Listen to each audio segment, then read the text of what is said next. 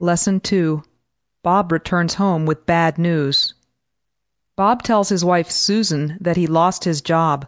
Susan suggests that he start his own business. What's the matter, dear? Susan, I got canned today at work. But Bob, you were Peter's right-hand man. Yes, and he stabbed me in the back. Keep your chin up.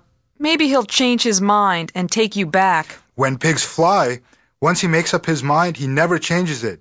Besides, I told him off. Look on the bright side. You won't have to set eyes on Peter ever again. Thank goodness for that. Hang in there. I'm sure you won't be out of work for long. In the meantime, we'll have to live from hand to mouth. Don't get too stressed out, Bob. We'll make ends meet. I can always get a job at McDonald's as a last resort. Huh, I don't think they're hiring right now. If worst comes to worst, we can sell our home and move into a tent. Let's think big. Maybe you can start your own business.